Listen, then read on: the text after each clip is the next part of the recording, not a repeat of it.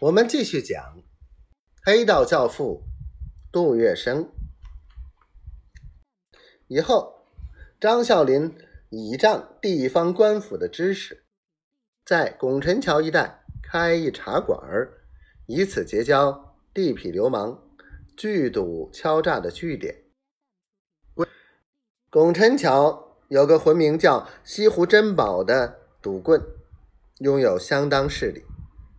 张啸林采取小恩小惠的方式勾引他的赌徒，逐步扩大自己的实力。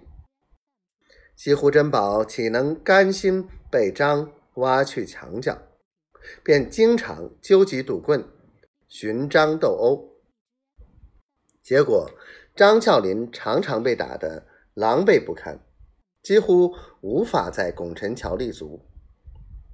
这时，张啸林结识了杭州一个外号叫“马浪荡”的江湖艺人。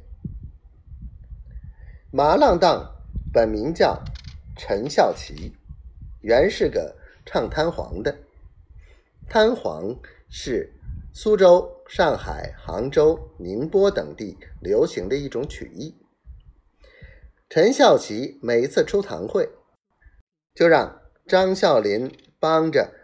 扛思贤家事，演完一场后赏他几文钱。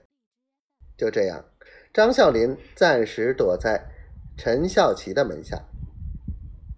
这天，在清政府曾任武英殿大学士的杭州人王文绍病死，出殡那天，陈孝奇受雇办戏参加送葬行列，张啸林便伴在陈的身边。出殡队伍经过日本租界清河坊，张啸林无意中撞倒了一位看热闹的日本小孩儿，这下子捅了马蜂窝。住在清河坊的日本人倾向而出，拦住了王府的围，强行勒索赔款。